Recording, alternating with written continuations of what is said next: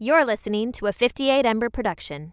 Hey, welcome to Here for It. I'm your host, Erica Muller. Each week, we'll be talking all things life, fashion and beauty, personal development, and probably some pop culture along the way as well. Here for It is your weekly space to get grounded, regroup, and be inspired to live your best life because really, we're all figuring it out as we go. And I'm so here for it.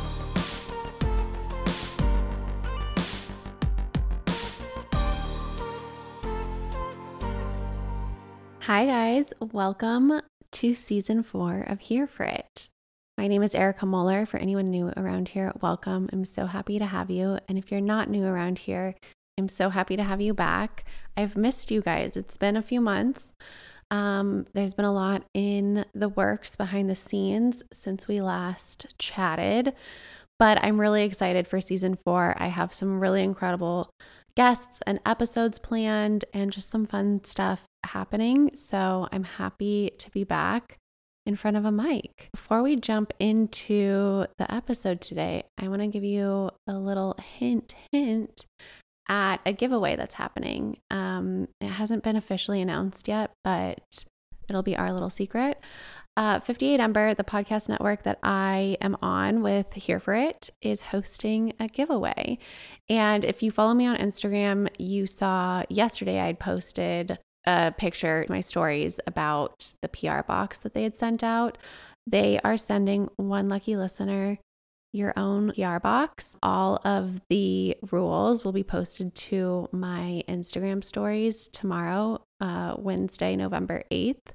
And on Wednesday, November 15th, the winner will be announced. So if you want to participate, which I highly recommend because there's some good stuff in that PR box, um, you can head over to my Instagram and check out the rules. Okay, moving on to today's episode. I'm really eager for you all to hear this episode. I have Kacy Shea on, and Kacy is a functional diagnostic nutrition practitioner. She's a certified holistic nutritionist, certified brain health coach, and holistic health practitioner, and she focuses on helping women naturally eliminate anxiety and increase their energy. After we had this conversation, I walked away and I have been implementing so many of the things that she talked about and suggested in this episode. And it's really, really interesting um, to see the effect that they've had on my life. And I feel like everything's been really positive and productive and um, i'm just a lot more mindful about certain things when it comes to nutrition and stress levels and things like that um, she also drew a lot of conclusions for me that i had never considered before when it comes to anxiety and how we experience anxiety and if you've been a listener for a while you know I've been pretty open about my struggles with anxiety. And a lot of the stuff that she explains is in a way that I've never heard anybody explain anxiety before. And it just made so much sense to me. And so a lot of the solutions that she is sharing and giving also make so much sense to me in order and like as a way to implement change and help you reduce anxiety. So if you struggle with anxiety at all, this episode is definitely for you. But beyond that, we dive into her approach to mental health as a full body approach. And the way she explains that is really interesting. She talks about how your body's response to absorbing nutrition changes depending on your stress levels. So, when you're more stressed, your body might be doing things with nutrients differently than you would think. And that was really fascinating to me. She also talks about how our body uses dopamine and the things that we're doing that help and harm the dopamine levels in our body. And that was really, really eye opening to me. If there's like one thing you take away from this episode, I almost feel like that was the most enlightening to me, where I was like, oh my God, I had no idea my body does like uses dopamine in this way. And she also hits at if you are somebody who struggles with acid reflux, what you can do about it and why it's often misdiagnosed and mistreated. And I know that acid reflux can be pretty common. So if that is you, you will have some answers to that as well in this episode. But she is just really, really smart. And I'm really, really excited for you to hear this episode. And I think you will walk away um, with a lot of things you can implement and a lot of new perspective on your overall health. So, with that, let's jump into this episode. And here is Kacy. So happy to be back, you guys. You speak a lot on neuronutrition. Can you explain what that is?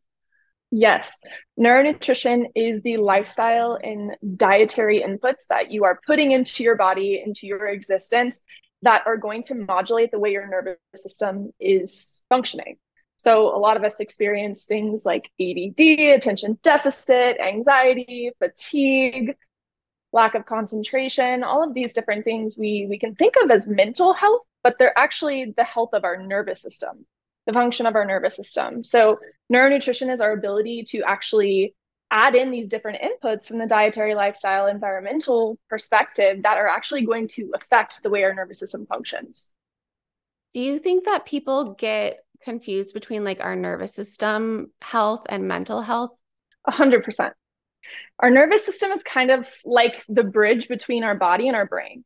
And especially in allopathic medicine, we're used to cutting ourselves off right here at the neck. Mm. It's either a mental health issue, so we're looking at the brain or emotional health, trauma, that type of thing. But we're ignoring our physical body. But the thing is, we are one entity. We can't look at our health separately with this disparity. We are one person. We can't silo out our mind, our mental health, and our physical health. So our nervous system is kind of the bridge between both of those things. Your nervous system is starting in the brain, but it's going to be affecting your physiological health as well as what you perceive from emotional health as well. I think that makes so much sense. There's so many times where like you feel an emotion and then like your heart is racing or like you have that pit mm-hmm. in your mm-hmm. stomach. So of course there's got to be yeah. a correlation there somehow. Exactly. Yeah. If you think about it, our language has also developed around this. You get butterflies in your stomach when you're nervous. You're nervous. It's something you're experiencing in your in your mind, of course. But yeah, you, your heart's going to race too. You're going to get the butterflies. It's a full body experience. So if anyone listening has ever experienced anxiety, you know it's not just a mental emotional experience. You're feeling it. You are physically feeling it as well. And that's that's your nervous system speaking to you. That is showing you that this isn't just solely mental health. Is it mental health? Of course. Yes talk therapy, traditional approaches to mental health are extremely valid, very important, but I feel like we ignore too much the physiological reactions or side effects of experiencing things like anxiety, which is really just an experience or a symptom of being in your fight or flight state. That's so interesting. So there's a correlation between obviously what's going on in our brain, like what our thoughts mm-hmm. are thinking, that mental aspect, which then can impact our physical body, but can it also be vice versa? Like, is there a correlation between what's happening physically that then affects us mentally? Absolutely. So I work with a lot of clients to help correct anxiety and they're already doing, you know, therapies. They've been on SSRIs. They've done more of the traditional approaches, but they come to me because that is just not working. It's not moving the needle forward for them enough. So what we do is we look at both external environmental stressors and internal stressors. So my focus is on the internal stressors. The external stressors are things like your relationship with your parents, um, notifications and text messages, uh, your work situation, things that you are actually perceiving as stressful, right? You're like, this is a stressful situation. I'm stressed right now because of this. Those mm-hmm. are usually things that are out of your control. So they're external and environmentally focused. But we also have a lot of internal stressors. And those internal stressors can be things as simple as nutrient deficiencies. It can also be underlying stealth infections. Maybe you've had a low grade bacterial infection for the past three years. I see that very, very often when I run my clients' blood work. And those are just going to be two examples. We can also have stagnation of our lymphatic system where we're not moving enough and we're not actually pumping out the drainage of our lymphatic system. So we're having a lot of stagnation of this like immune debris that can give us brain fog, difficulty concentrating. And when we don't have the optimal function of these different components of our physiology, it is stressful. It actually is going to trigger our brain and say, there's something wrong here. There's even evidence that having your bite misaligned can be an internal stressor. Oh right? Oh my gosh. You're grinding your teeth. It can be an internal stressor. And what these two types of stressors are doing, these external stressors or environment environmental stressors, as well as as well as the internal stressors, those are combining. It's an addition equation to determine how much stress resilience do you have in this moment. So maybe you don't have real, a lot of life stressors and you're wondering why you're anxious all the time. Why is one little thing throwing you over the edge and putting you into a panic attack? Mm-hmm. You may have a lot of nutrient deficiencies. You may have, you know, stagnation of your elimination. Maybe you're not going poop every single day and you're reabsorbing a lot of these things that your body is trying to eliminate back into your bloodstream. That's really stressful for your body. So I work particularly on the internal stressors, running blood work, figuring out what are the nutrient deficiencies that you're lacking, what systems within your physiology are stagnating, what can we optimize from the body perspective that is going to reduce a lot of those stressors on the internal side that's going to make you more resilient to those external stressors that you can't control? I have been pretty open about my struggles with anxiety. I've dealt with it for a long time um, but i find it very uncommon for people to speak on um, anxiety with this kind of like overarching view, I feel like you hear often like take deep breaths, stop drinking caffeine, mm-hmm. um, yeah. meditate. But beyond that, I've never really heard many people speak about a nutrient deficiency could be causing anxiety. Absolutely. You can have something like an iron deficiency, which is one of the most prevalent deficiencies in the United States for women, that will literally mimic the exact symptoms of a major depression. So our mental health is physical health, is physiological health, is nervous system health. So even something like low B vitamins, especially B12, that could drastically lower your energy to the point where you don't even want to get out of bed. Mm-hmm. And what is so crazy to me, it is one of the most interesting things about the work that I do, is we get more deficient in these nutrients the more stressed we are, the more anxious we are, the more trauma we experience because the same nutrients that allow us to switch out of our fight or flight sympathetic state back into our normal optimal functioning parasympathetic state are the same nutrients that are going to be depleted when you are in stress. So we have a different need, different nutrient need based on which state our body is in, based on whatever our body is trying to accomplish at that time. So if we're in our survival state, we actually have an upregulated need for things like magnesium, for things like B12. These are vitamin C. These are really important nutrients that your body needs a larger amount of to maintain stress. Stress is a very, very expensive process physiologically. And if you're mm chronically stressed, chronically anxious, not getting enough sleep, under eating, fasting, over exercising, all of these things are going to further deplete these nutrients. And you're going to have to replete those nutrients in order to actually be able to get out of that stressed out state to get back to your optimal function. So it's a double edged sword because if you are not consciously aware that you're depleting those nutrients by being stressed, then you're just going to dig yourself further and further into a hole and you're going to have to put in a lot more effort to replete those nutrients. But the issue is when you are in a fight or flight state, your body has a much harder time digesting and absorbing nutrients. So even if you pop the supplements, even if you eat all the right food, you're eating a perfect diet, if you're in a fight or flight state when you're eating those foods, your nutrient absorption is going to be drastically lowered. Your stomach acid levels, which help you to absorb your B vitamins, your iron, your proteins, and proteins break down into individual amino acids that then build up into our neurotransmitters like serotonin, GABA, dopamine, those are really important for our mental health and function. But we can't absorb those if we're in our fight or flight state because our stomach acid levels are lowered because we're deprioritizing digestion in order to survive that situation. We're also stagnating our gallbladder function, which is going to help us to absorb through our bile flow our fatty acids and fat soluble nutrients, which are really important for stabilizing our hormonal health, helping us to produce hormones in the first place, as well as reducing inflammation that can further exacerbate anxiety. Okay, I have so, so many questions. my brain is like, oh my God, wait, like that is wild to me. Okay, so first, if we're if we're if somebody's eating like a perfect diet, they're like, it's balanced, mm-hmm. I'm getting all these nutrients, I'm eating all these vegetables, protein, whatever.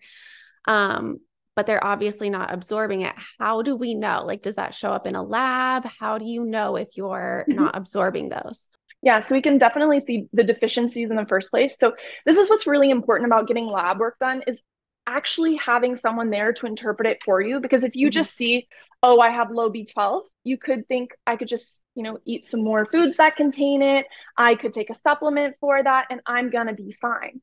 But the thing is if you're not able to absorb that then we're going to have an issue with it. You're just wasting a lot of money to be honest and a lot of effort and attention in trying to get that into your diet into your body so in that case that's where we're looking at different factors different um, metrics that tell us within your blood panel what your stomach acid levels are. So this is where the knowledge of how you're going to be absorbing these nutrients comes into play and actually being able to measure these things. So when I'm running labs on my new clients, I'm determining, all right, what are the nutrient deficiencies first and foremost, and why do we have them? Is it mm-hmm. because we lack it in our diet? Is there an actual absorption issue within the gut? Do we have inflammation of the gut? Do we have underlying infections in the gut that are inhibiting our ability to absorb this? Or are we chronically in fight or flight to the point where our body is deprioritizing this as an objective? So, yes, there's definitely labs we can run, um, but there's also associated symptoms. So, particularly for stomach acid, for everyone listening, if you are curious if you have this, if you have anything like heartburn, indigestion, that is a really, really good sign that you have low stomach acid levels because we have a sphincter right here in our neck that is basically going to act as like a little flap. And when we have elevated stomach acid levels, the appropriate amount, the flap stays closed. We don't have backsplash. We don't have the heartburn or indigestion. But when the levels are too low, that flap doesn't work. It doesn't have the same signaling that keeps it closed. So we don't feel the backsplash. So when they're too low, we experience heartburn and indigestion. And this is very contrary, actually, quite opposite to what allopathic medicine is saying. They're saying we need to actually lower those levels more because you have too much, you're experiencing the heartburn. But it's actually mm-hmm. this dysfunction of the sphincter that is causing that to happen. So if you are experiencing something like heartburn, it's very probable that you have low absorption of your proteins, of your B vitamins, as well as your iron. And I would 100% ask you to go get those things checked because all of those are going to make a very, very big impact on your experience of mental health. So then what is the remedy of that? How can we fix this issue of my stomach acid is not allowing me to absorb what it needs to absorb? Very simply. The first thing I always like to use is food. As much as we can use the natural option, something that is going to be really sustainable, I'm always going to put that first. So, first thing I, I would that. try is having something like a, a lemon or a lime in a little bit of water before you drink or before you eat food.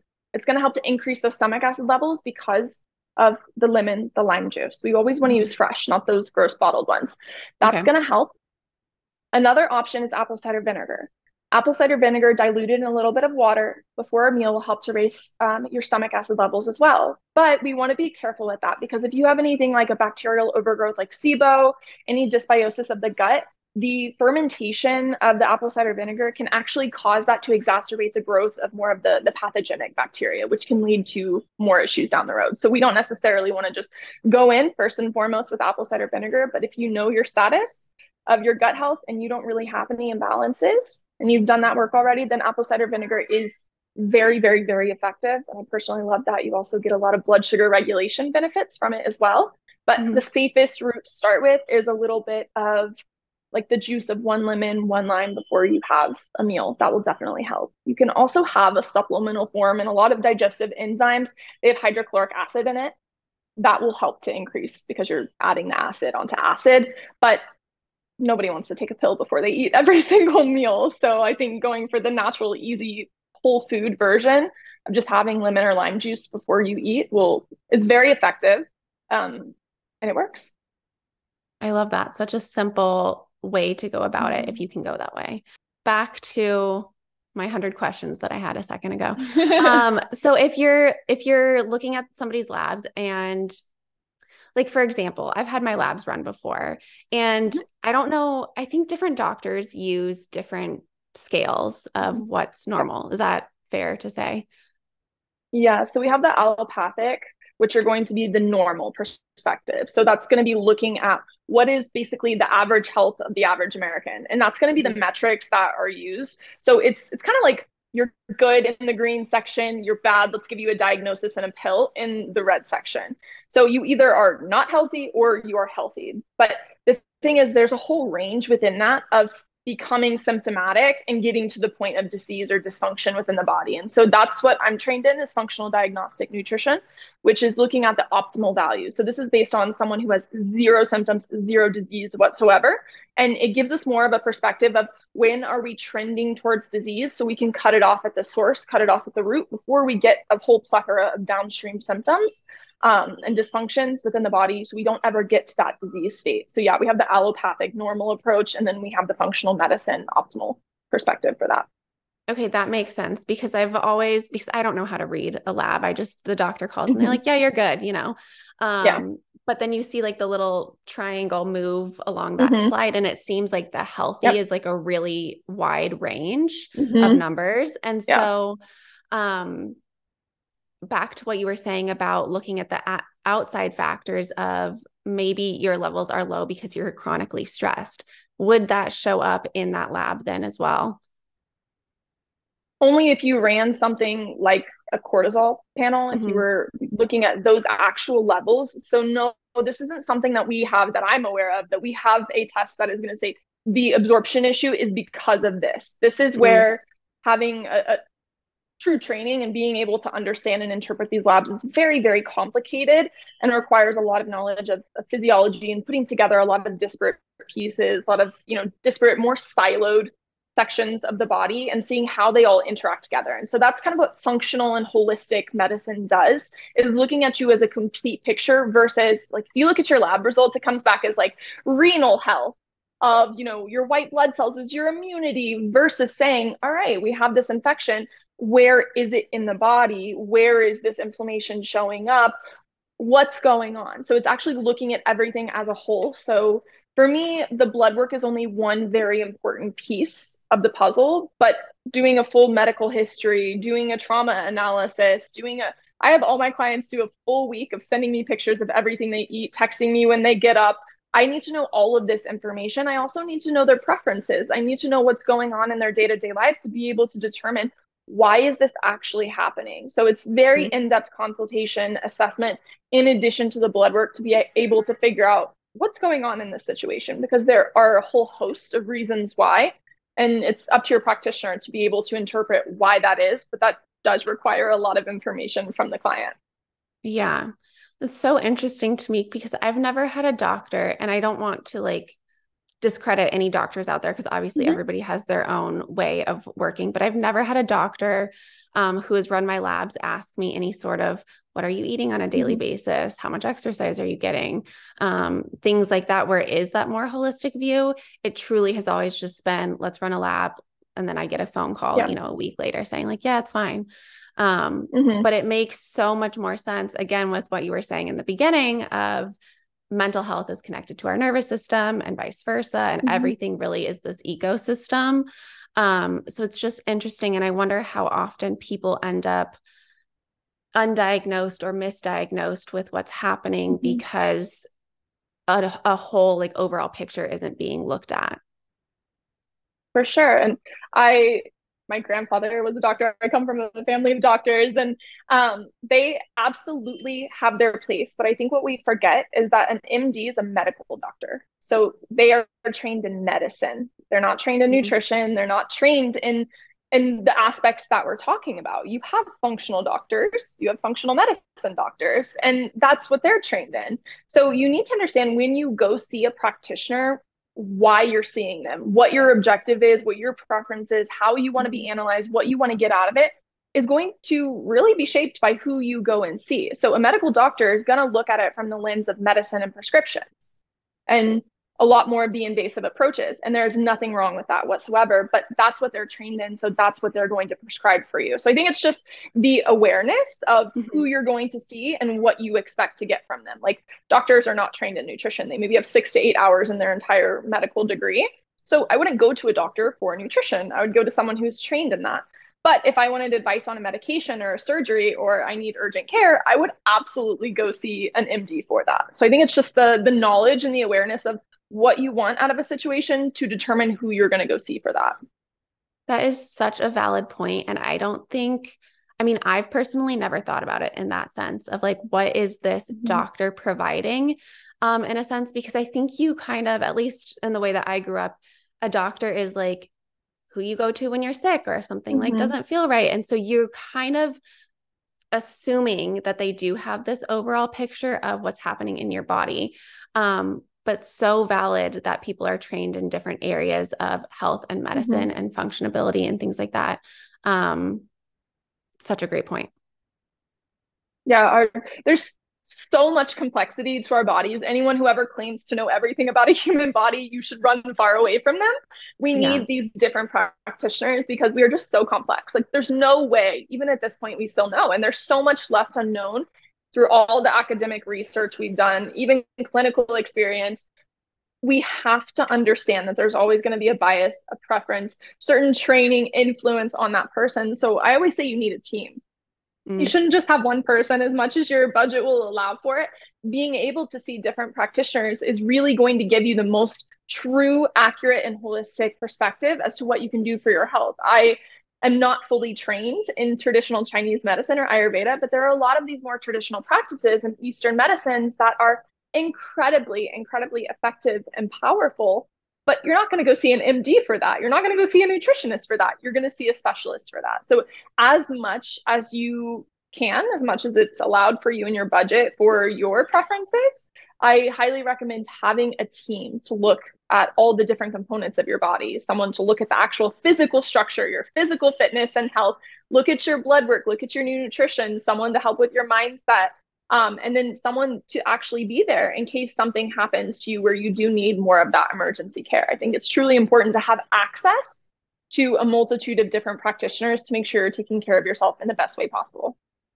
Totally. I completely agree with that. I think the unfortunate situation is so many people don't have access to mm-hmm. all these different specialists through you know their insurance like most insurances i think only cover you know more of that like md level that you were talking about where it's like i know through my insurance it's not covering acupuncture it's not going to cover mm-hmm. chiropractic mm-hmm. it's not going to and so um i think unfortunately that hinders a lot of people from getting that help that they need and i don't know if that's something that maybe insurance is like starting to say like we will cover more of these things i think it would be amazing if it was i don't know if that's something you see at all I think it is starting very, very, very slowly. I am hoping and praying that it picks up a little bit, but I what we forget very often is that we as the consumer have the power over that. So if it's something that we're asking our insurance for, it's going to happen. We're going to start receiving that type of support and care, but it has to grow in popularity for it to be worth mm-hmm. it to the insurance companies. So it is a really unfortunate situation right now that it is super expensive. Like to truly establish a health team, like I described, it's thousands upon thousands of dollars. And I understand that not everyone has access to that. But that's yeah. where it's truly coming down to the perspective of what is the most important to you? Can you afford preventative care? Or do you need to just stick with getting your, you know, your annual report done covered by insurance with your MD? But it's it's having that knowledge and that awareness to help you make those informed decisions versus sitting back and being like, woe is me this isn't working out for me but it's it's truly taking a step back and saying all right i know i have limited resources here where can i deploy them to get mm-hmm. the most benefit for myself based on what my personal goals are totally i feel like i've um always felt like with health especially you really have to be your own advocate because you're the one who's like inside 100%. your own body and knowing what's going on mm-hmm. and if you've noticed correlations um, and it's really hard as somebody who I didn't study medicine. I didn't study health and nutrition mm-hmm. and all of these things to figure out, you know, could this be what's happening over here? Could this be what's happening over there? Like, how do I know this is the type of practitioner that I need? So I hope um, eventually, like schooling, you know, high school or something mm-hmm. can start introducing that more to, you know, the next generation. So it's not so much like legwork on our end to be like, I don't know. Yeah. yeah. No, I I think that would be amazing. I think if we could learn about our bodies, especially as women, if we could just have a little bit mm-hmm. more opportunity within our health class to learn what our menstrual cycle is, what a period actually is, how to prevent pregnancy through tracking your cycle, how to actually know when you're in these different phases, how to eat according to it. we would, especially when it comes to anxiety, we would manage our stress levels so much better if we just understood the way our our stress hormones and our sex hormones are fluctuating at different points in our cycle. So I'm 100% with you there. I think we we do need and it would be amazing if we could actually get to the point of having more of that self advocacy education within our schools. Yeah. Okay, so speaking of hormones, because this is something I wanted to touch on with you, like mm-hmm. at what point do hormones come into play with things like, um, you know, anxiety symptoms and things like that? I was recently talking with a really good friend of mine, and she had mentioned to me how she's realized that the week before her period, like clockwork, mm-hmm. um, her anxiety is through the roof. It's like the world's ending. The smallest comment feels like, you know, the worst thing you've ever heard. And I started thinking about it, and I've never correlated anxiety with my cycle, but mm. now I'm thinking, oh, this could potentially definitely be happening. Oh, it is. Absolutely. Your cycle. So when we talk about the hormones, when most people speak about hormones within their cycle, they're talking about their sex hormones. But I want you to think about it as we have to first survive. We're humans. If we break it down at the base, we're humans. We have to do one thing first hierarchy of needs. We have to survive. Then, as animals, as humans, we then want to reproduce. So, first within the hierarchy of needs is survival. So, the main hormone, stress hormone around that is going to be cortisol. That's going to control that. We have mm-hmm. elevated levels of cortisol, we are in fight or flight, we're in our survival state. We're going to be deprioritizing our sex hormones. So we're going to have more of those imbalances, dysfunctions, more likely to experience anxiety and PMS during that late luteal phase. So our stress hormones are going to play a massive role on if we're actually going to experience the peaks of hormones that we're supposed to throughout the fluctuations of our hormonal cycle. So as women, we have two different main phases of our cycle. We have our follicular phase, which is the first day of bleeding up until ovulation. Then we have a little mini phase, which I like to put within follicular because your hormones are peaking. You, your things like um, testosterone, estrogen, human growth hormone, a little bump in your progesterone around day 14 of your cycle. This is typically when you're going to feel really good because of the surge of these hormones. Then after ovulation, we go into our luteal phase, which is the back two weeks of our cycle.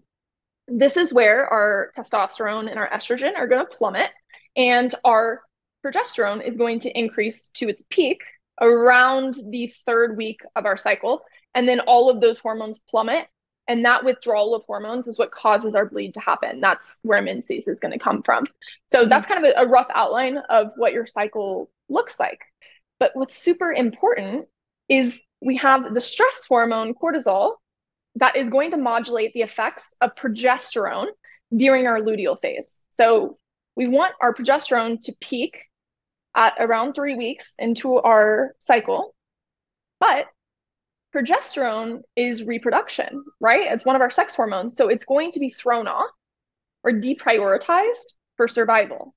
So we are very, very um, susceptible to stress during our luteal phase. Based on just a whole fluctuation of all these different hormones, we are more prone to stress during that time. So that means mm-hmm. cortisol is going to be more sensitive. So the littlest thing can make you feel stressed, can make you feel anxious. So cortisol, extra sensitive during that time. If cortisol spikes, it's going to take over progesterone. It's called cortisol stealing, where progesterone, I like to call it your natural Xanax hormone you feel so calm, you feel so relaxed, you feel amazing when your progesterone reaches that peak at three weeks, if it reaches the peak. But if your stress hormones like cortisol are too elevated during that time period in your luteal phase, your progesterone isn't going to peak as much as it wants to. Even if you have enough of the circulating progesterone in your body, it's not going to fit into that same receptor because cortisol is going to steal it.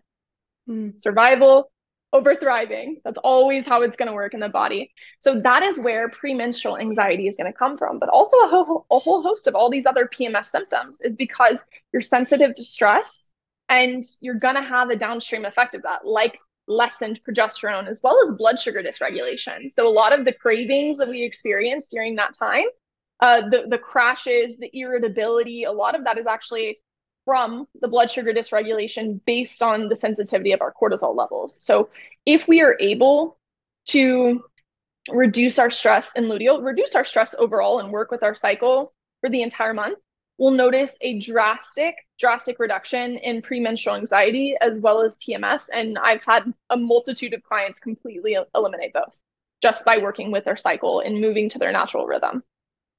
That's so crazy to think how many like hormonal things are happening that we're just not aware of. Exactly. This is why we need to be taught this in school. The second you get start menstruating, you should have a like an in-depth class on this is how your body works. The amount of women I work with that have no idea what's going on. I don't mm-hmm. even know mm-hmm. how their birth control is affecting them. They don't know how it's preventing pregnancy. They don't know the process hormonally of getting pregnant. They don't know when they're fertile and when they're not. I think it's it's truly important to understand that, but more than being just important for your own awareness, um, is because you have so much more control over your health than we're told. If you lack the knowledge, you lack the un- even just the basic understanding of how your body functions, you're missing out on feeling amazing. And it's something I always say is that most people have no idea how amazing they're designed to feel. If you mm. are fasting because you're trying to be healthy and you're just chugging your bulletproof coffee a week before your period, you're going to feel horrible. You need to modulate your diet, your lifestyle, your stressors based on these hormonal fluctuations. Men have it easy. They have a 24 hour cycle. They can do the same thing day in, day out. Women, mm. it's a little bit more annoying, a little bit more frustrating because you have to do this upfront work of learning about it. But once you're able to live according to your infradian rhythm, then you actually have a superpower because you can do a lot less during your cycle than someone who has to do it every single day, like a guy. And you're going to notice more rewards. Like one of the craziest things I see is women who come to me working out every day who want to lose weight and lean up. And I'm like, okay, stop working on your luteal phase. Just go for walks. Just listen to your body. Go hard during follicular. And their bodies change drastically just because they're respecting their stress hormones and their sex hormones based on the fluctuations throughout the month. So interesting. Okay. So then if our hormones are making us more susceptible to stress during that certain time, mm-hmm. the luteal phase, I think you said, how do we handle it when it's like an outside stressor? You get an email at work that says, mm-hmm. you know, this, and suddenly something's changed. How do you do your best to keep calm? So, this is where a lot of those more stereotypical practices come into play, right? It's okay. do the deep breathing, remove yourself from that situation. I think these are all kind of the stress management ta- stress management tactics that we all know and love. Mm-hmm. That's a, a, great time to use them because right, we can't control external factors. Mm-hmm. But the more in-depth answer here and what I actually do with my clients because we can't control the external. So you can use right. those kind of techniques to calm yourself down and down regulate in the moment. But what I like to do is build up stress resilience within my clients before any of that happens because the one thing we can guarantee in life as a human is we're going to get stressed. We're going to get pissed so off. We're going to get we're going to go through life stressors and we have to realize again we're animals at the end of the day and we have to survive. So our brain is literally wired to put things through a filter of is this a direct threat to my survival? And that text message that makes you feel some sort of way that email from your boss that tiktok notification is literally a life or death threat to your brain. Your brain is super, super sensitive. And this is because the part of your brain that's actually determining whether something is a stressor or not is a threat to you or not. Should we turn on fight or flight or are we good in our parasympathetic mm-hmm. state? Can we handle it there?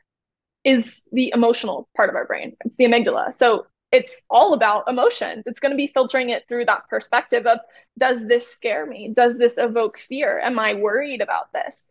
So if we are able to have that understanding about ourselves, we can work on preventing the sensitivity to that stress. And that's resilience. And we can actually build that through, I mean, it doesn't even have to be based on your cycle, but it absolutely can in your follicular phase, especially ovulation, when you have more resilience to stress, we can do things called hormetic stressors. And that's going to build up our overall resilience to stress. And we can think of this as like working out is an amazing hormetic stressor that a lot of people are aware of, but you think of working out as a good thing, not a stressor, right? But it actually, when you're lifting a weight, what you're doing is degrading and tearing down muscles. Then your immune system comes in and repairs them and says, We had this stressor. We need to make sure we're building up stronger this time. And that's how you build muscle and build strength. The exact same thing is happening to your nervous system anytime you're using a hormetic stressor. This is heat exposure like saunas, cold exposure like ice baths, going into a frozen lake, things like that.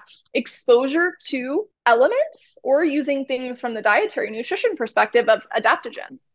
This is where a lot of like the adaptogenic mushrooms, nootropics, things like that are gaining popularity right now because they're causing little hormetic stressors on your nervous system, your immune system, your gut health, whatever system in the body. And your body is saying, oh no, we have to be better prepared for this in the future. It's only a micro mm-hmm. stressor, so you don't feel it, but your body is saying, this is something that hurt us. Let's make sure it never happens again It's very jaded. Let's make sure this never happens again. So it builds up stronger. So that is how we're actually able to build up our stress resilience. And one of the main kind of metrics that we're looking at this is something called your vagal tone. Your vagus nerve is going to be your wanderer nerve. It is one of your cranial nerves that is going to innervate into your whole body. And one of the main jobs of your vagus nerve is to switch you out of survival state into parasympathetic state and back and forth and back and forth. And that's what shows how healthy you are, how much resilience you have, is how quickly you're able to experience a stressor and go back into your optimal state of function. And mm-hmm. if you experience a stressor in your optimal state of function, how able are you to protect yourself, to survive that situation?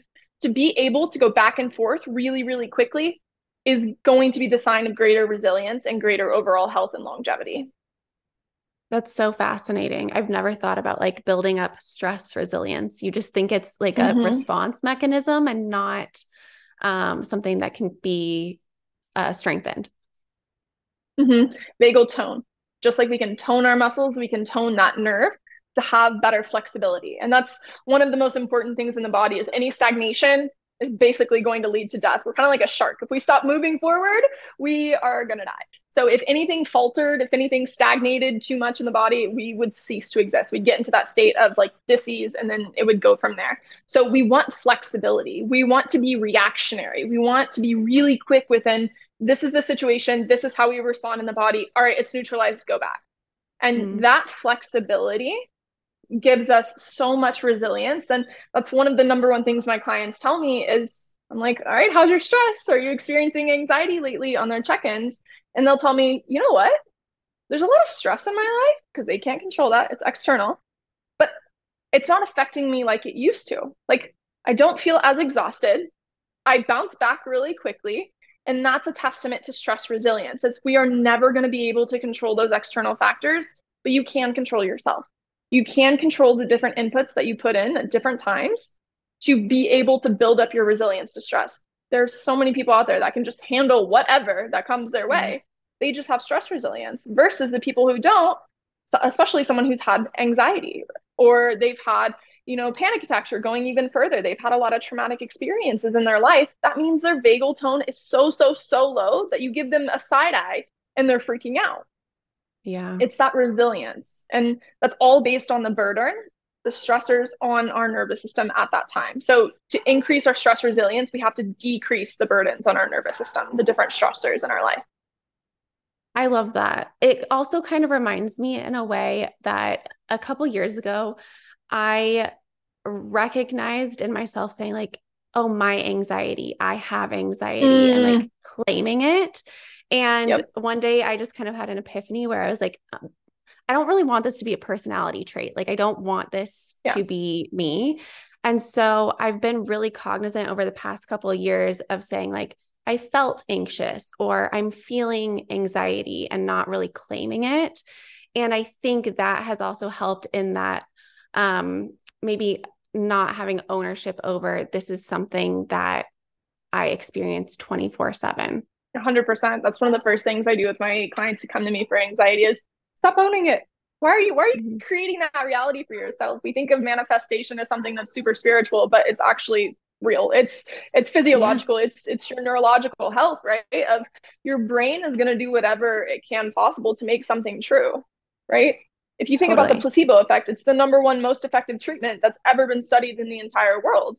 And all of yeah. history is the placebo effect. It's your brain saying make this happen and so your yeah. body follows that command. That's just the essence of how your nervous system works.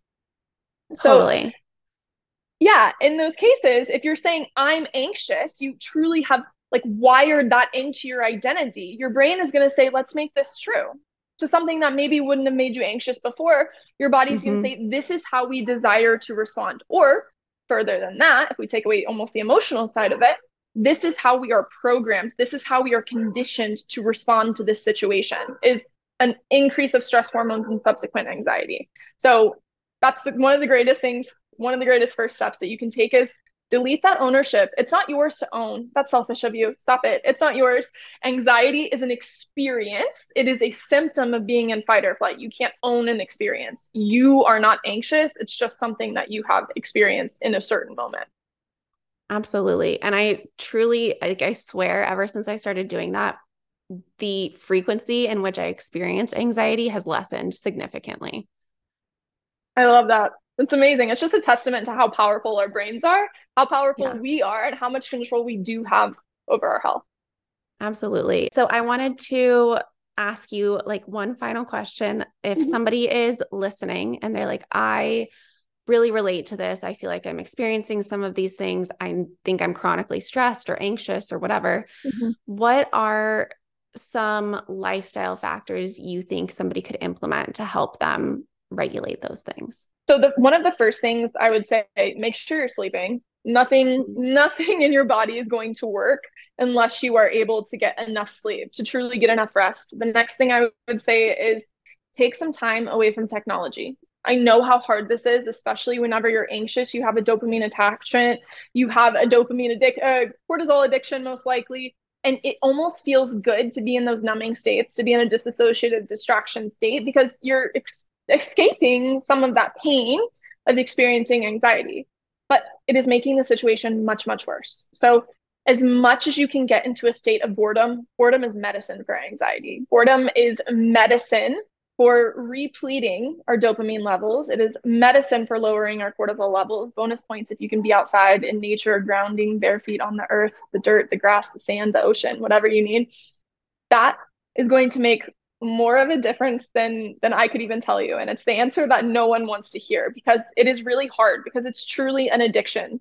Addiction of cortisol, a dopamine, Mm. which is definitely a player in addiction but it's that numbing. So as much as we can escape from technology, from just being completely immersed in something that is outside of our physical body, it's the same thing as getting present, right? Grounding, getting present, coming back into our body. As much as we can do that, that's going to be really, really helpful. So is making a decision of when you're going to wake up in the morning.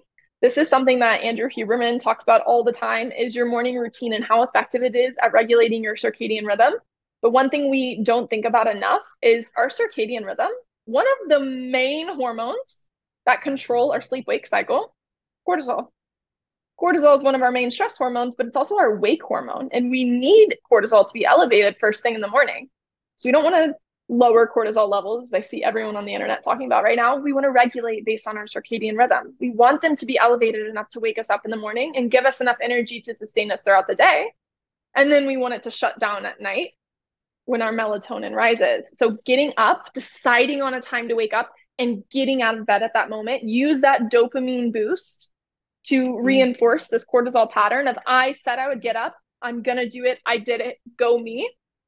Then doing something like morning movement. It's going to help to regulate the cortisol. If you wake up anxious, especially if you wake up 4:35 a.m. anxious, you want to throw up, you feel really nauseous, upset to your stomach.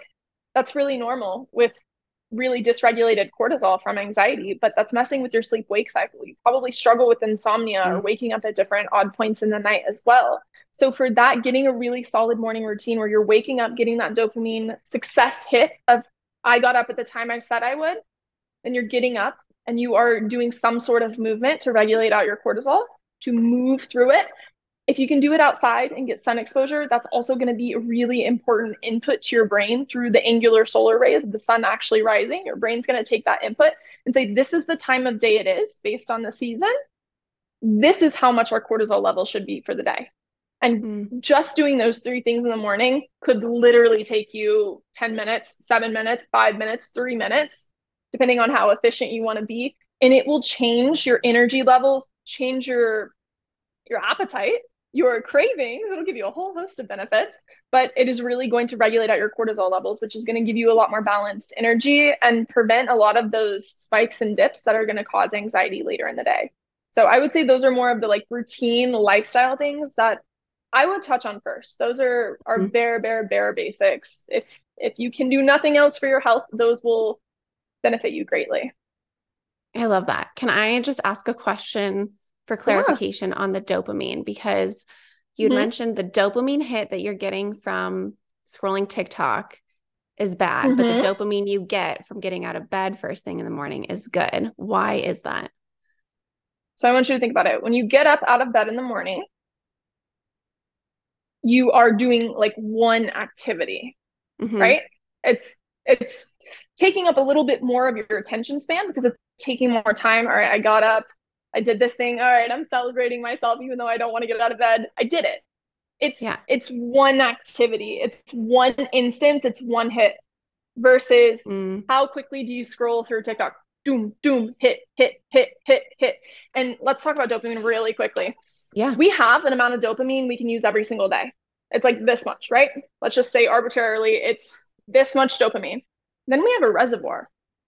We are not supposed to dip into this reservoir. This reservoir is if we, you know, get lost in the jungle and there's a tiger chasing us and we need to be self-motivated. We need to dip into that reservoir to survive in that moment. It's going to work complementary to our fight or flight system. We need Mm. that reservoir to always be there. But the thing is, if we deplete into our reservoir as soon as we achieve that task, oh, right, the tiger's not chasing us anymore. We're alive. You crash. Your energy is gone, wiped. You are faded. You are just stuck there. You can't do anything else for the day. Yeah. And you have to recover. You have to replete that reservoir. So as you're scrolling on TikTok, you're depleting. For sure, you're running through your daily allotment and you're depleting. And the thing is, you're probably not resting enough at night to replete that. You're probably not Mm. eating enough of the right foods, or you're in fight or flight where you're not absorbing enough of the tyrosine from your protein to build up into your dopamine levels. So you're just staying in this depleted state and you wonder why you feel so exhausted and so depleted and you don't want to go do anything. You lack motivation because you're in such a depleted state because you've used a lot of dopamine hits throughout the day. So you're in Mhm. a depleted state. So dopamine is amazing to utilize as a tool when we are in our daily allotment. But when we're in our reservoir, we can really hurt ourselves. And the further we stay in this reservoir, the longer we stay there, the longer it's going to take for us to replete that. So if you're chronically scrolling TikTok, especially until you fall asleep at night, the first thing you do is check your phone in the morning. Yeah. You're not really giving yourself enough time to replete that reservoir. So you are going to feel pretty fatigued, pretty lethargic, and it's going to be hard for you to concentrate and get your work done. It's going to be hard for you to want to get up and do anything, to leave your house, to get up off the couch. So that's why I say getting off of technology is incredibly powerful for helping you to Mhm. actually replete all of your neurotransmitter levels, not just your dopamine levels, but also to regulate out your cortisol, your stress hormones, to be able to get your GABA where it needs to be, which is what I call another Xanax hormone in the body or neurotransmitter. It helps to keep everything calm. It's your main inhibitory neurotransmitter. So those excitatory stress hormones, it can help to blunt them and to calm them down. So if you want the whole host of neurological benefits, taking away things like TikTok and social media just temporarily to replete those levels is going to be very, very powerful. That is fascinating. Thank you for sharing. You are so welcome. I'm I'm very passionate about dopamine because whenever you can use it appropriately and you don't overburden yourself and dip into that reservoir, you you do not lack motivation ever. You can get yourself up and do anything, even if you don't want to do it. So it's a very powerful tool. Like I said, the more you know about your body, the more self-awareness, more autonomy you have over your health, the more you can do. You can truly feel like a superhuman every single day. I love that. Thank you so much for everything you shared in this episode. I hope everybody loves it because I found this completely fascinating and just so enlightening. Um, please let everybody know where they can find you, where they can connect with you, anything you'd like to share. Yeah, absolutely. So I'm the neuronutritionist on both TikTok and Instagram. You can interact with me there. I'd love to meet you, chat with you, and thank you for listening and thank you for having me. This was so much fun.